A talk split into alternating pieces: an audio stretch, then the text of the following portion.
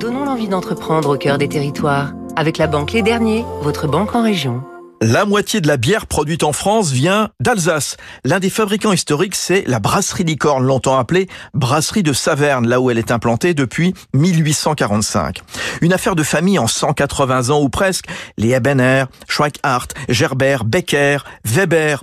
L'entreprise du Barin fabrique presque un million d'hectolitres de bière par an, vendus en France et à l'étranger sous les marques Licorne, Karlsbrau et Amos.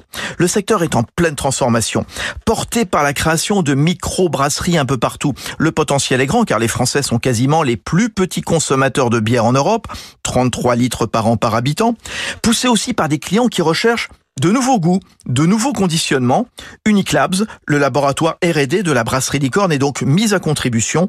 Dominique Baudin-Distel, son président. La dernière version d'Uniclab, qui est la sixième version, c'est Dark Island. Plutôt une bière euh, stout euh, très très euh, noire quasiment il y a des maltes très torréfiés, donc qui euh, confèrent ce goût euh, très délicat de, chocolat et café. Avec une particularité, c'est qu'on utilise euh, de la noix de coco infusée. Il est fort probable que ce produit donne lieu à la naissance d'une nouvelle gamme d'articles chez nous. Innovation aussi en direction du développement durable avec BWT France, acteur majeur du traitement de l'eau.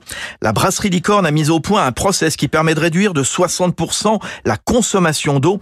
3 litres et demi sont désormais nécessaires pour un litre de bière contre 10 il y a quelques années. C'était Territoire d'excellence sur Radio